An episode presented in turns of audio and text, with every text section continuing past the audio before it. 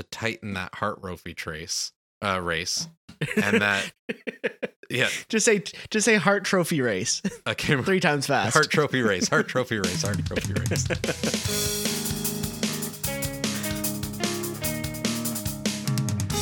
Welcome back to another episode of Leafs Fans and Hostile Lands, the uh, podcast where we talk about Leafs games, even though sometimes we just don't want to. It was a bit of an up, a bit of an up and down week this week uh, in Toronto. Kind of saw the highest of highs and the lowest of lows. So, getting back to it, so we'll start with the first game of the week. Going back almost a week ago now, um, Yep, yep. Toronto hosted the Arizona Coyotes in Toronto. And and we figured we'd be fine here, like it's See, Arizona, you're so- right? You're such an optimist. As soon as I see Arizona's coming into town, I go, "Yeah, that sounds like it's going to be a loss." But you've been trained by the Leafs to I understand that they will be beaten by the worst possible teams that come to town or Hey, the eviden- where they go. Doesn't matter. Evidence this season has shown that. The the one good takeaway that I brought from this game is that they kind of reinforced what happened against Seattle in that they got down by a couple goals at the start of the game. I think, you know, midway through the second it was 2 to 1 or something like that or 4 to 1 and they came back and actually made it to overtime forcing that point. So They did get the point. That is a good point. they got the point, which, you know, in my little tiny hockey world kept them tied with Calgary, which they're now ahead of Calgary, so I'm happy. But the ability to come back and not get too down after Mrazek's showing, after defensive breakdowns, it's it's a step in the right directions for playoff habits for me. Now let's talk about those things that you mentioned. So defensive breakdowns. Did you think that the defense actually? Do you think that they were the problem at that game? I don't think it, they were necessarily the problem in that game. I think there were a couple looks on Mrazek that just shouldn't have happened. There were a couple goals on Mrazek though that also shouldn't have happened on Mrazek's yeah, side. So it was a bit of a combination. But I, I the first period just kind of lacked in intensity where they usually come out strong. They weren't able to make that happen this time. And you know, the key players weren't really doing anything. Like if you look at the the scoring sheet, Kerfoot and Engvall are on there. And that's great, but you know, they're not the ones scoring all the time. So mm, there's no Marner stuff going on there. Bunting was quiet. You know, they got some assists, but I think it was just kind of an all around slow start for them. And then as they ramped up and realized they're going to lose to Arizona, they kicked it into high gear a bit. Now, before they even got a chance to kick it into high gear, there, uh, it seems like Peter Mrazek kind of dug them a bit of a hole with those first two goals. Yeah. Uh, the first one where he tried to just blocker it off into the corner, it drops right dead in front of him. The that one you would say is on him. Um, the one where he was way out of the crease and he is diving back in that slow roller. Maybe you put that one on him. Now it seems like it's another game where the goaltending has just made it almost impossible to tell how the rest of the team is even playing. Because Yeah. anytime the puck's coming in, like you don't even have a chance to, uh, you know, see what the defense is doing. If everything's going in, the team is playing so differently in front of them. you know, I can't fault Källgren for the the game winning goal. So I That's a good point. Källgren did it come was- in that game Yeah. in relief and didn't allow anything in the what the second half of regulation essentially, and had one amazing save there in overtime. yeah, he let one in, but you know, that's okay. Well, we'll talk about We'll that one that was let in. Do you? Uh, how are you feeling a couple days out after the the non call on Austin Matthews? Are you still feeling the same sense of rage that he was feeling that night and I was feeling that night, or now with a little bit of time, are you feeling, uh, you know, calm down a little bit? it still bugs me.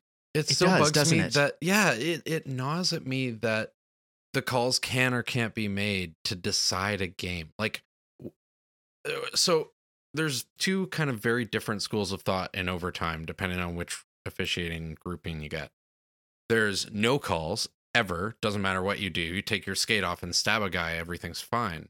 This was But- one of those games. this was one of those games or every little thing gets called and overtime takes forever and one team's given a clear advantage I, yeah, you see that more in the playoffs when they'll actually call things because on that Yeah. three on three, it just seems like anything goes.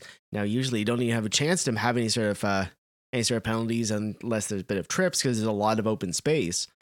But that was a pretty blatant call that And you should call every time. Like the ref was watching the hands. He was right So, there. yeah. And not only that, the linesman was also in his way afterwards. So he had, you know, both a penalty and the linesman to contend with on that one. Yeah, exactly. So I it still frustrates me. Um even more because it was a game deciding play. Okay, we'll come back to a little bit more on that and uh, Austin Matthews and his penalty calls a little bit later. I've Oh, buddy, we will. Throw your way. All right, so the next game we have the much anticipated game in Hamilton with the win, uh, the Heritage Classic. Sorry, not the Winter Classic. The Heritage Classic. Peter Mrazek gets another start. It's a snowy start to the game, and it again pretty weird first period. I think they come out down one nothing. If I'm not mistaken, where's a one one? I think they're down Uh, zero zero at the end of the first. Oh, thank you. Yeah. Yeah, it's weird first period. We can kind of just chalk that one up to an outdoor game and a lot of weird weather.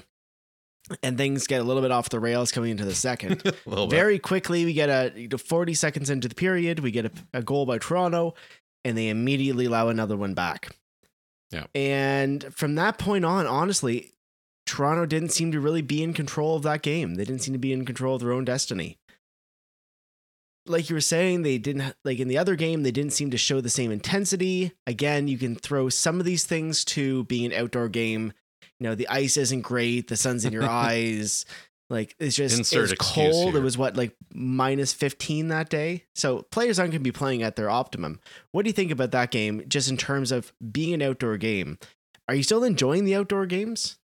So I, I 4 p.m. on a Sunday is not the best time for me to watch hockey because I have two kids and they're running around. Well, one's running around and it's just a little bit of chaos. But it, from what I watched, it looked like a giant advertisement for NHL hockey. You know, it it didn't feel like the old school outdoor games that I used to watch growing up. Well, not growing up, but like used to watch kind of into my really intense hockey watching years. So I kind of got a little bit disenfranchised when it started up. And, you know, they came out. I, I get that you're paying tribute to the city of Hamilton and that coming out in steelworkers uniforms is one thing, but like there's so much theatrics involved in it now. I kind of just wanted to see them play some outdoor hockey. And because there was so much stuff going on between everything, like I got to watch barely anything because when I did have free time, it always happened to be during one of those showmanship things. So that was kind of a bummer for me. But um I I mean I still think it's cool to have outdoor games and of course they're going to try and do what Vegas did and play it up and have a big show about it. I can commend the league for actually trying to make a bit of a show of it. That's one thing this league hasn't really done all that well. Like this year's Yeah. All Star game wasn't bad. They tried some new things. It was, you know, try to go back to a bit of the same roots to make it more interesting. That is something this this league has lacked a lot in the last, you know, while, especially seeing what like the NBA does in terms of the, you know, the production that they put on. Um, but you're right, it does seem to be just losing a bit of that mystique. It seems to be a bit more of the advertisement, more of a, you know, a show than an outdoor game just on a, you know, an outdoor rink. Yeah, thinking back to something like the original Heritage Classic when they're playing in Edmonton. Yes, it was like minus 30 that day, but what I think of is the brown pads and the toques on top of the goalie Yeah. helmets Yeah. things like that are the things that I'm thinking of.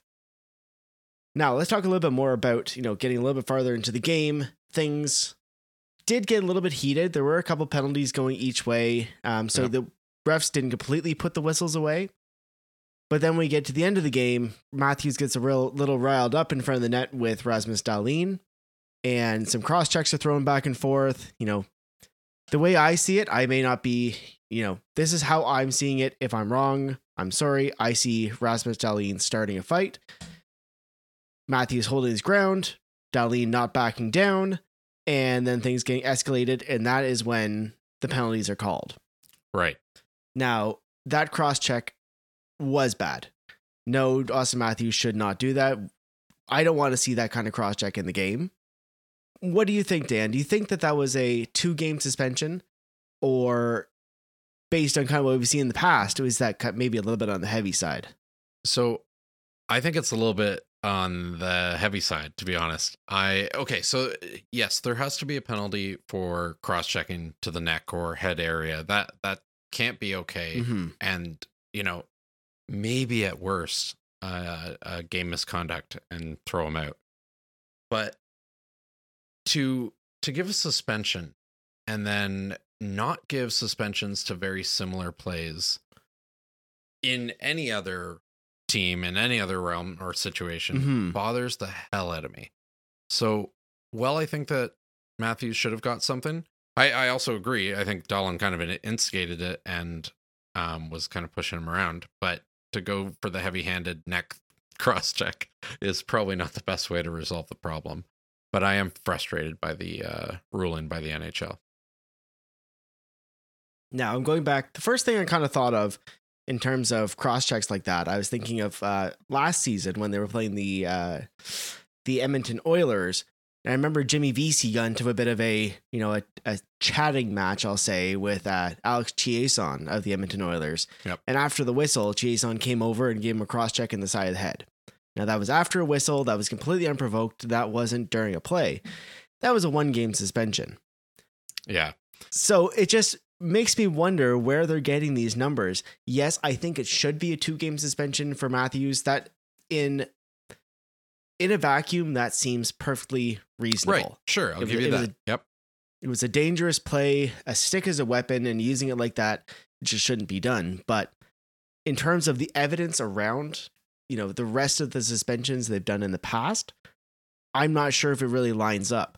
If Austin Matthews, the league's leading goal scorer, you know, one of the front runners for the Hart Trophy this year, could actually win the this uh, the points race as well. If he's the one that they want to make an example of and say this is the new standard that we're going to suspend at, I think that's great. He is a well-known face in the league and be able to point and say nobody else is going to get off after this. No, Yeah. I think that's a great idea. But Oh. at this point, we can o- only time will tell if that will actually happen. Or are we going to be back to seeing five thousand dollar uh, fines after this point? Okay, so uh, because I was frustrated with this hit uh, a few nights ago, I went down the Twitter rabbit hole and I was looking at similar plays and similar suspensions and stuff like that. And there was a hit from Edmonton against uh, Simmons, um, where In the playoffs last year, yeah, he came in yeah, the full flying cross check. speed, the flying cross check. There you go. Yeah, so comes in full that. speed and gets nothing. And so I believe he may have gotten fined. Sorry, after yeah, the- but no suspension. a fine, No. whatever. Matthews, I think you mentioned, if not, maybe I will. Uh, gave up a hundred thousand dollars in salary anyway, 116,000 in total. so that's a uh, you can call that a fine. He chews But- five thousand dollar fines for breakfast. Exactly, like that's what you tip your waiter.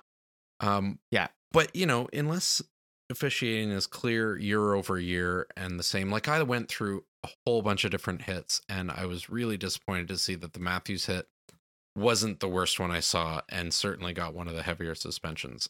So, I also in my Twitter, you know, death spiral I was in, came across a couple conspiracy theories that this is all just to tighten that Hart Trophy race and to um, allow some of the other players to get closer and uh, you know compete with Matthews and make it a little bit more exciting.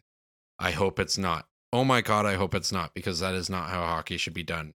But the NHL does everything for views and money, so it's not outlandish.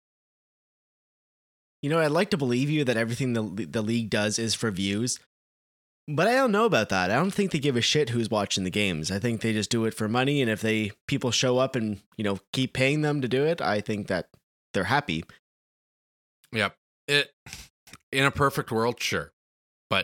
This isn't a perfect world. Okay, so we'll move on to to the next game. So we're into last night's game with the Dallas Stars, and lo and behold, who do we see to get back in net is our new friend Erik Källgren, getting his first NHL start after coming in relief in that Arizona game and playing pretty darn well. So Pretty darn Without well or knowing- perfect. without knowing how that game ended up, just without thinking of that, how are you feeling going into that game, knowing that Mrazek has been, you know, playing at ECHL numbers? Campbell is currently hurt. We don't know what how long he's been kind of that's been nagging him. Has that been part of the source of his troubles? I know last year you like to work through injuries.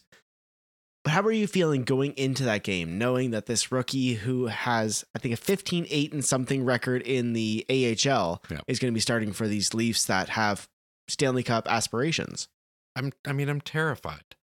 It's uh, not what you want to see this time of the year. You don't want to see your starting goalie out and then you don't want to see your backup who's supposed to be the backup when the first guy's faltering struggling as well. So I thought they were going to start Mrazek and I was kind of surprised that they went with Källgren, but you know, I looked him up and I was like, okay, well, we'll see what happens. If we can continue like I we mentioned in the last episode, if we can outscore our problems and if goaltending can be less of a factor because we're putting in more pucks on the net, great. Let's keep playing that way. But I mean, my hopes weren't high.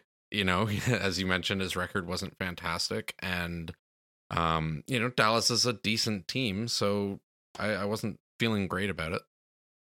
Now, one thing about his record down on the Marlies, the Marlies aren't a great team this year. Yeah, that's true. Most of the you know the greatest guys on the Marlies, all the best prospects, a lot of them have been traded off in the pa- in the last couple years. But so I, I I'll give him a little bit of pass on that. He was I think I believe he won the champ a championship in Sweden last year. Mhm. So he does have a bit of a championship pedigree. I know a lot of guys were or a lot of teams were looking to sign Källgren in the offseason. So I'm I'm excited to see what he can do from here. So in that game, he gets gets the shutout. I don't know if we mentioned that. I I I think it was a pretty impressive display from what I saw. I only caught the sec- second half of the game, but he looked he looked solid. He seemed like he was confident. He didn't seem to be swimming in the net. He didn't have those same kind of, you know, the wild swings like the other guys did. He seemed very calm, very poised, and looks like he was ready for the opportunity he was given. Yeah, I agree. I think he was definitely ready for. Well, I mean, clearly he was ready. He pulled out a shutout from um, a team that we know can score, and it was fantastic. And I didn't expect that in my wildest dreams, but I was very, very happy to see that happen. But I also think it was a combination of a bunch of other things that probably led to that shutout happening. If you look at his highlights, yeah, he he has some fantastic saves and he gets into position when he needs to to make the saves, whether they're bouncing back and forth in front of him, um, or they're from the point. So he was looking good, but at the same time, the penalty kill was looking really good. They had three power plays that they didn't score on. The Leafs got a power play goal, so that helps also boost some some scoring, some Yeah. confidence. But then the defense looked different, and they they moved around the defensive lines a bit, and the defense looked a little sharper. There were less mistakes. There were less open shots from uh, the point that were kind of easy line of sight to the goalie. But then they were also doing more blocking, and this is one of those games that the Leafs blocks were almost matching their other team. Like they are always significantly lower. In fact, I was looking at blocks league wide um, right now, and the Leafs are second last behind Carolina, which is kind of surprising, Hmm. Second last for blocks in the league. Like they do not get in front of the net and put their body down as much as other teams do. And that's something that they were doing a little bit more against Dallas. I think it was kind of a let's all come together for this new guy, give him a good game as best as we can. You have that new goalie smell, you're going to make it work. And it all just worked for them. The offense was firing. That's great. That's what we need, but it's what we need every night. The defense clicked and Källgren had a great game. I think couldn't have gone better. Now, I like that you brought up the defense on these ones. It was really nice to see the Sandin Liljegren pairing get back together. Mhm. They've shown over the season, at least in limited minutes, that they can be an effective pairing.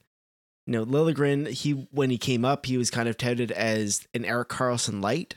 I think he's kind of changed his game. He's become a very good defensive minded defenseman, which really allows San- Sandin to, you know, he scored in that game. He was up in the play. He was on the rush. He got that beautiful pass from Marner, and then deked out the deked out the goalie. Now you can't do that if you don't trust your partner or you don't trust the Yeah. other guys that are going to be back there for you. And the Rielly Rielly Lyubushkin pair that seems like right now it's going to work. Yes, it does. As long as Muzzin's out and we've got Brodie on that second pair, going to be playing left side, I think he is a great guy to, well, at least for now, from what I've seen with Lyubushkin on this team, He doesn't seem like he is a liability, and that just might be all that Rielly needs. If you think back, God, his hope best you're right. pair, his best partner he's ever had was Ryan, Ron Hainsey, and Ron Hainsey was not known for his offensive numbers. He was known as a guy who basically doesn't cross the center line and would just be back there to to save Rielly in case you get in any sort of situation. I'm thinking Lyubushkin might actually be that guy. He's shown that he's been strong in front of his own net and that he can play well in a defensive role. He's Yeah. not going to bring up any sort of offensive numbers, but that's why we have Rielly. No, you're right. When we get Muzz when we get Muzzin back, which we might soon, would you like to see this kind of stuff continue? Try to see is Brodie the best guy on Rielly's side?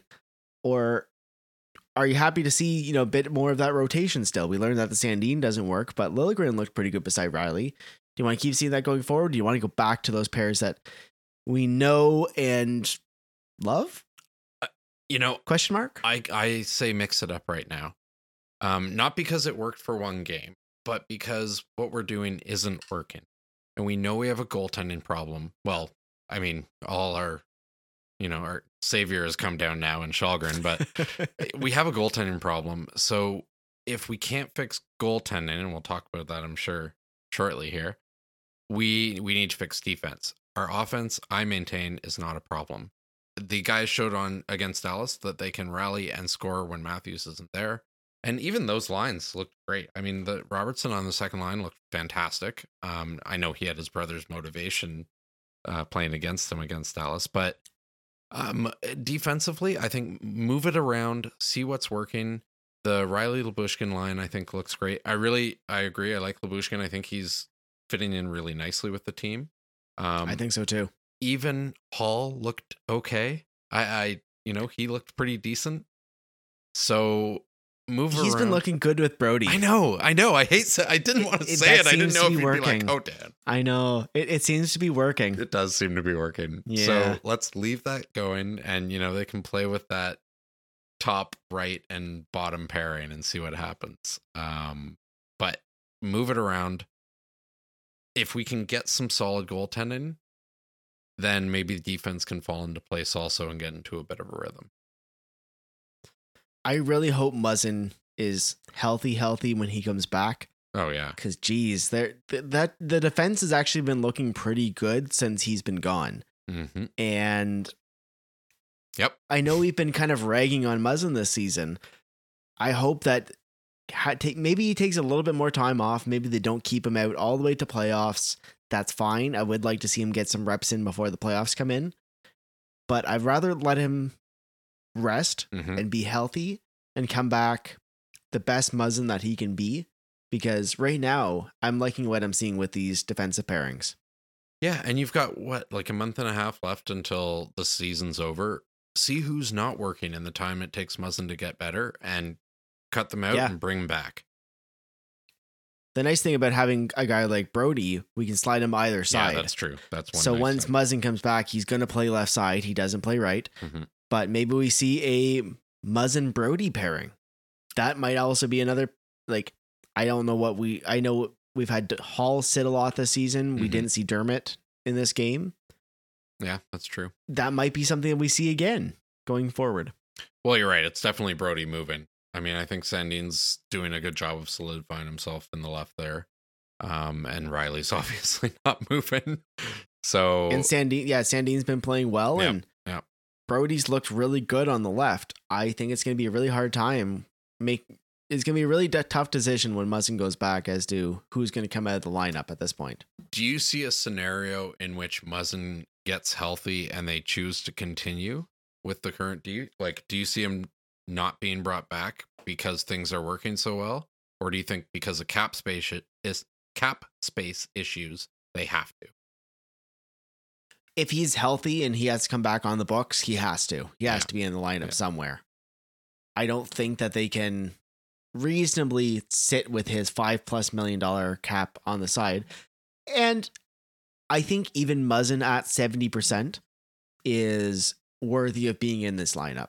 Yeah. Really at any Yeah, time. So that's I don't fair. think, unless he's actually having a rough time at any point, maybe I'd get him in immediately and then maybe rest him a couple days down down the down the line.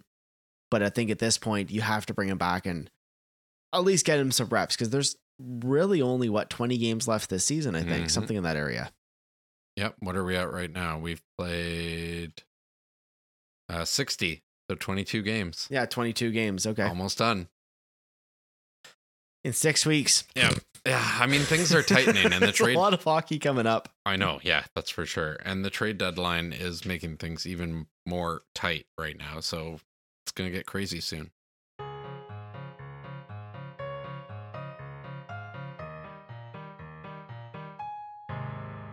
All right, Dan, do you want to talk about some some trade stuff or yeah, buddy. honestly, I think at this point, Dubas is going to do something we're not expecting. I know recently they said he's they're looking at Middleton. Is that his name? Yep. Yep. In Jacob San Middleton. Jose, Yeah. you know, another big, heavy, hulking guy who's played some top four minutes. Mhm. Maybe they're looking at him as a bit of a maybe another Lyubushkin.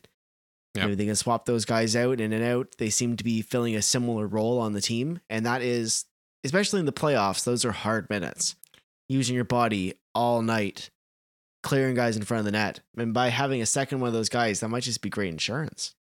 That's true. But I mean, for defense with Muzzin coming back, is that like, I, I, sorry, I'm still he is another left-hand guy too. Yeah, exactly. Like, I'm still struggling with the idea of not getting a goalie. And That is a good point. and I know that you know Fleury's the one that everyone's talking about right now, but I just don't see it happening. The cost, He controls his own destiny at this point. well that too, and the cost is so high for him. How could the Leafs make anything work? I mean, even getting rid of Campbell, but then what do you do? You're stuck with Fleury for a year or the rest of the season, and then you're screwed. So, I, I still think a goalie is gonna or should happen because I still yes, Källgren had a great night and a good game, a good relief portion in the game before, but it's not a long term solution. And if Campbell doesn't get back feeling well and in a good headspace, I'm worried about where it's going to go. So, so uh, you know, what do you think about that? I I have an idea of a, a bit of an interesting goalie trade. Um, but I want to know what you think first. Like, where do you think we need to focus our money and strength and energy? I think you're right. Goaltending seems at this very moment to be the the biggest deficit on the team. Now, to say that Källgren is a stopgap and he's not the actual solution, maybe, maybe not. Jordan Binnington was the fourth, fifth string guy for St. Louis when he got called up because of a few injuries, a lot of injuries above him, and he took them all the way to the Stanley Cup. Well, Not to say that this is going to. and then He Campbell did it that last year, so it's possible. Absolutely. And you never know. Like, think back to like Tim Thomas. He Oh, was yeah, kind of yeah. nothing up to the age of what, 32. And all of a sudden, he was the best goalie in the league. He was just unstoppable in the playoffs. And then kind of faded away into obscurity again after that. I haven't heard that name in a ru- while. I know. I miss that guy. I do too. Yeah.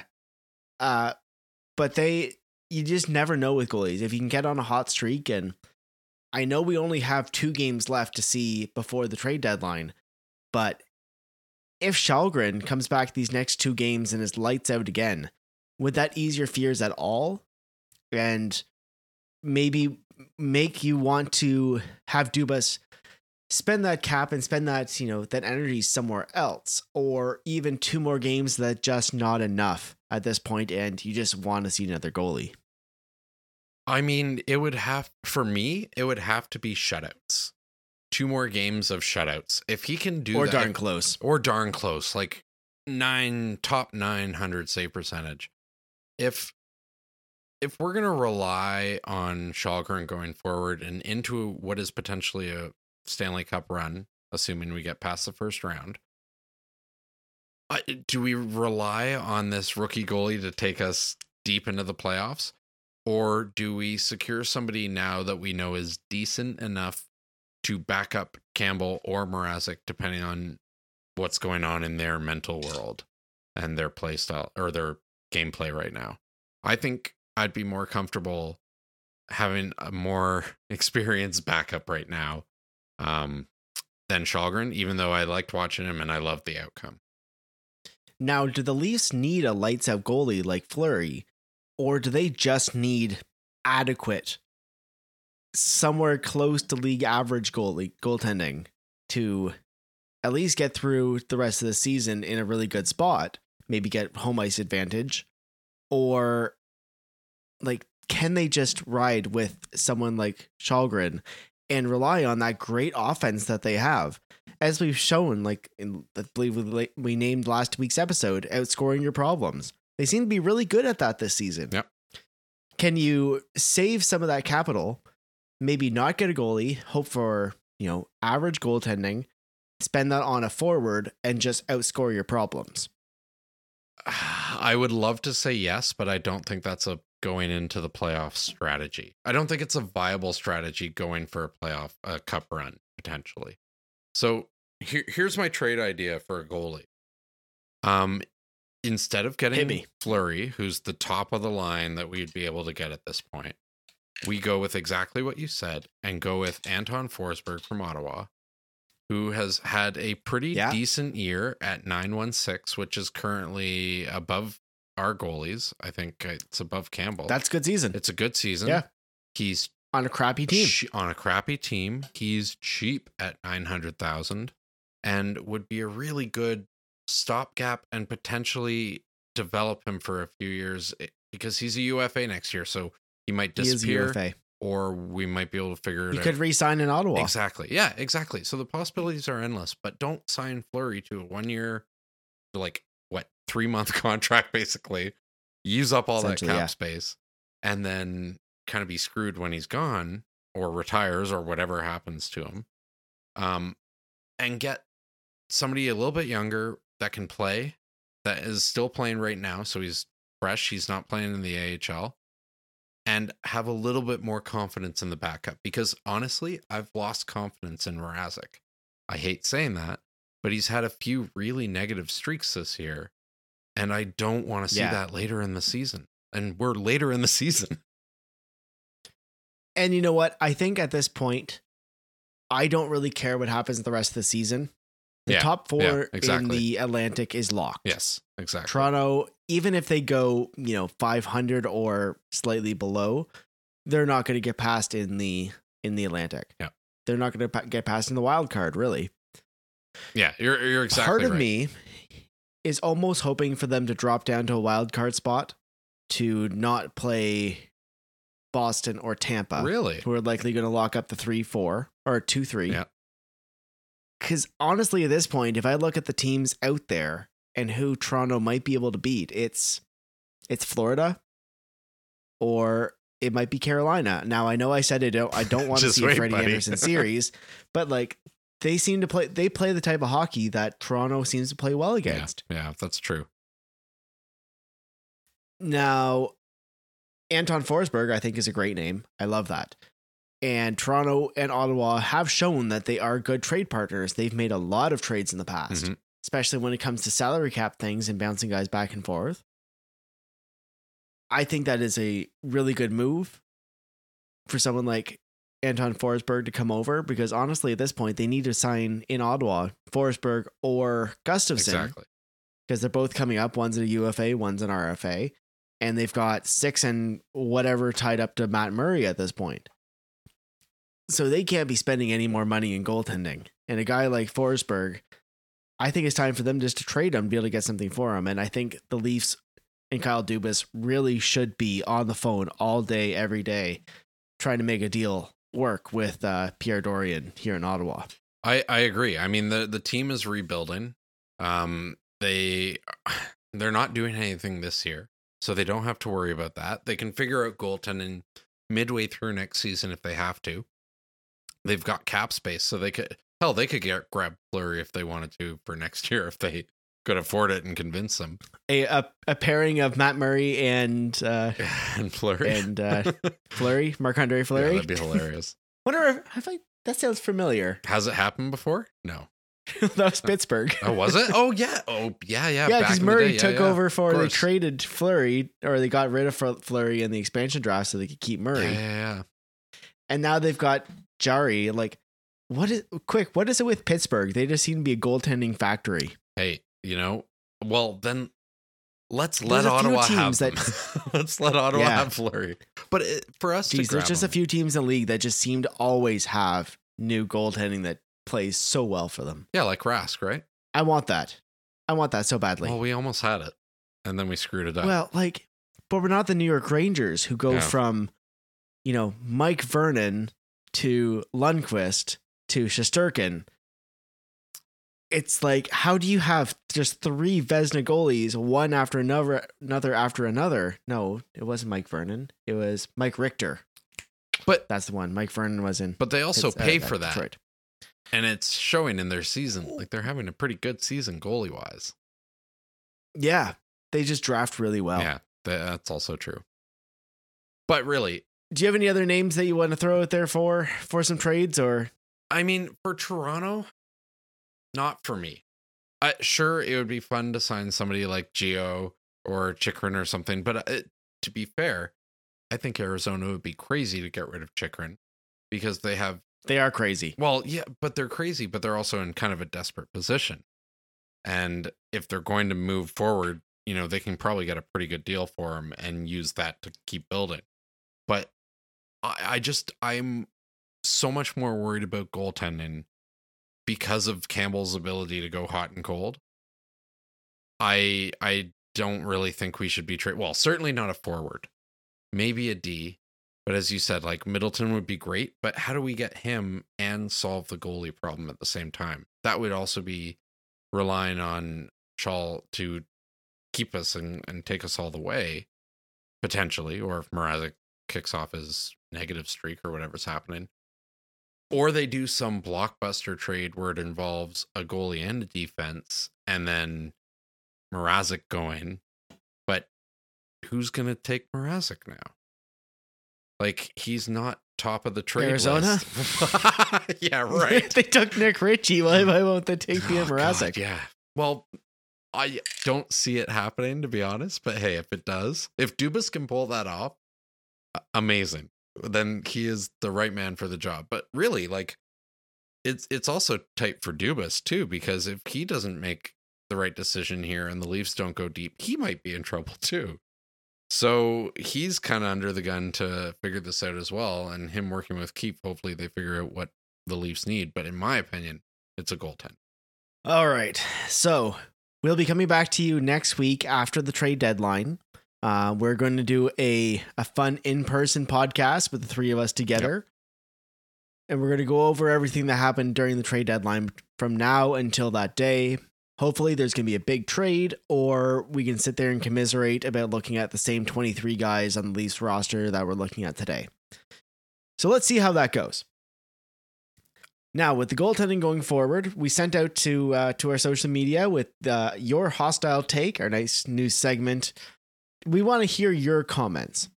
So we asked you to everybody, how many straight starts does Källgren get in net going forward? So we got a response here from our old friend, five out of seven. He said, I'm going to say three, and then the hype will end. We're up against Carolina and Nashville, and he's going to get lit up by New Jersey because that's just the most Leaf thing that can happen. Yes. He may be biased because He's right. he was part of the Sparks hype train a few years ago. Do you think it's all hype with Källgren, or do you think that his champ- championship pedigree with uh, back in Sweden, plus a not too bad season with the Marlies and a good start, do you think that's something he can continue on? Do you think he's going to get three starts in a row, or do you think we're going to see Mrazek back before that New Jersey game? You know, I, uh, just based on the way Keefe was coached, I would be disappointed if he didn't put um, him in for the Carolina game. I think he t- uh, typically rewards when a goalie's earned a start, like the next start. He typically rewards it with that start. So I think you know you've got Mrazek to fall back on if Källgren has a really terrible start, but It's also Hutchinson. Don't forget Oh, about Hutchinson. oh yeah, of course. Right. Sorry, my my bad. We can always call him. Throw him on the TTC and get him over to the ACC. Yeah, of course. Oh God, can you imagine going three years back in hockey watching and just hoping it works? Um, I hear there is uh, rumors of Reimer to Toronto. So do you want to go back like seven man, years? I heard that too. And and as much as it would be fun to watch Reimer come back, that's such a Leaf thing to have happen. It's like we're struggling. You're the, what we can afford. Bring you back. we're not going to go past first round. But At the same time, it's almost like the least leaf thing because once you get out of Toronto, you're like, oh my god, I just don't want to go back to don't want to go back to that pressure. that's fair. Good point. No, I I hope uh Källgren gets the the start against Carolina, and I agree with five out of seven. I think it would be nice to see a couple games. Three, I, the Devils lighting up Källgren would be absolutely the most Leaf thing to happen. So, you know, maybe hold him for two games and then give him a break and let Mrazek get walked over again. Well, and Canadians because we're gonna lose against them, and then we're gonna destroy the Panthers and Bruins and Jets. So. Yeah, I think he'll get a couple starts, but I think he absolutely Källgren deserves the next start against Carolina. What do you think? Do you think he's earned it at this point? A 35 or whatever it was shot shutout against Dallas? Is that enough to earn a game against Carolina? He's definitely deserved the next start. And I think with Mrazek's play at this point, I would start Källgren again against Nashville as well. Yep. Nashville's been on a bit of a spiral lately, fair. and that might be a great game to start him against. And then New Jersey, like uh, like you said, that for him to get lit up is just the most Leafs thing ever. So uh, that might be a game where you throw you start Mrazek in it, and if things immediately go sideways, you get him out and you get Källgren, Källgren back in, kind of like what Keefe wanted to do in that Right. Arizona game. But yeah, I, I think at this point, Källgren has at least earned the next two starts. Not only because of his own play, but because of the play of Mrazek as well. That's fair. And I think Campbell's back what? The game against the Canadians? He should be. Possibly they said two weeks, but that's Yeah. you know minimum two. so that put him we'll- between the Devils and Canadians, maybe Florida on the Yeah. 27th. kind of one of those. Well, I'll, I'll believe it when I see him in net. Right, exactly. I, I, I, yeah, I think you're right. Game or two to Källgren and see what happens. I think it'd be fun to watch him play against Carolina, and imagine he plays immaculately and does really, really well, and they get less than one goal. I would be thrilled. I'm not going to say it though.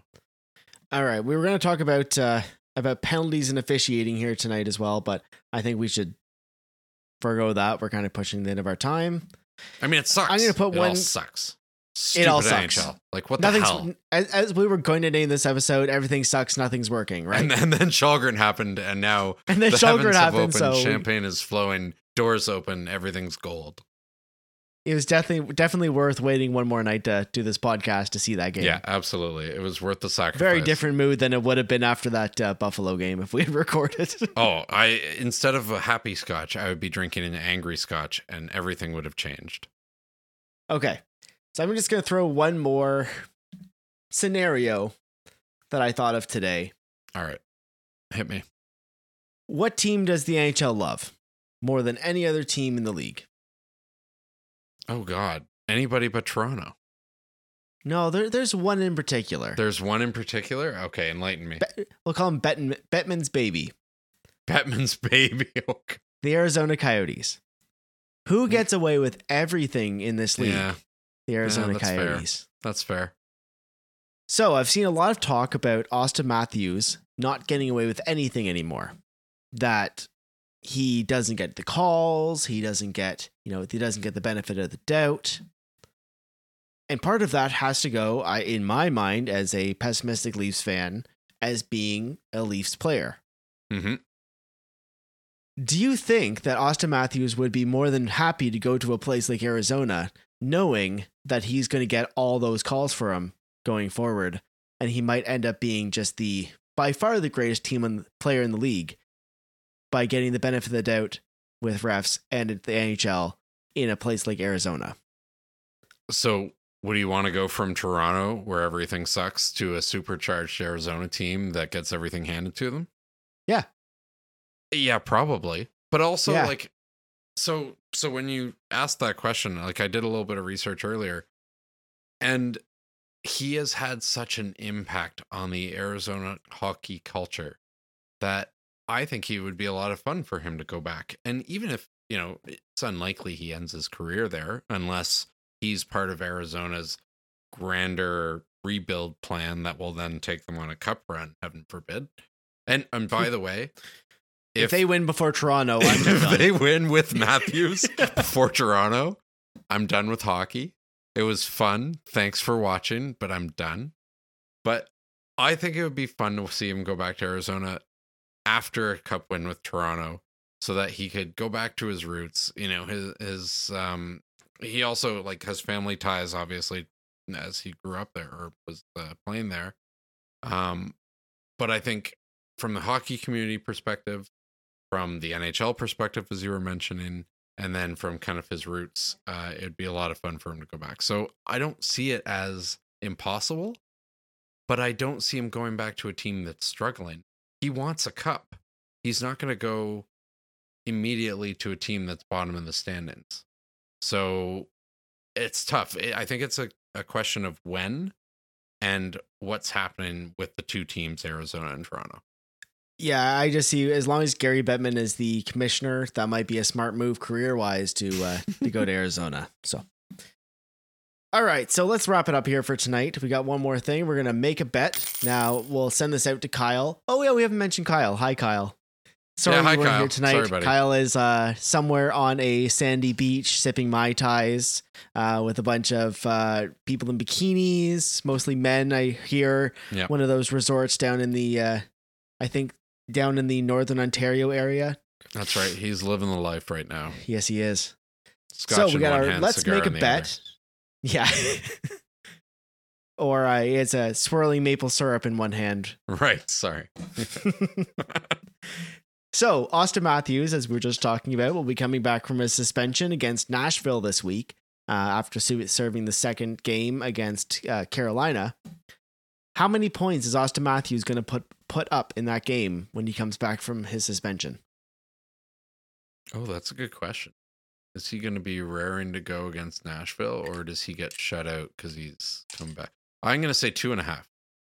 I'm I, I'm going to go all the way. it. I, I'm going to say I'm going to say three points. I'm going to say he gets a goal and two assists, and really does a lot of front of the network and plays an impressive game.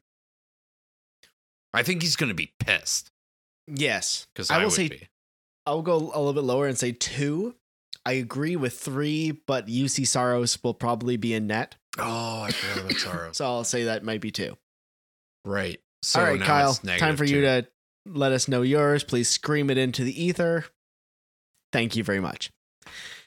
All right, everybody. Thank you for listening. Don't forget to check us out in your favorite social media app.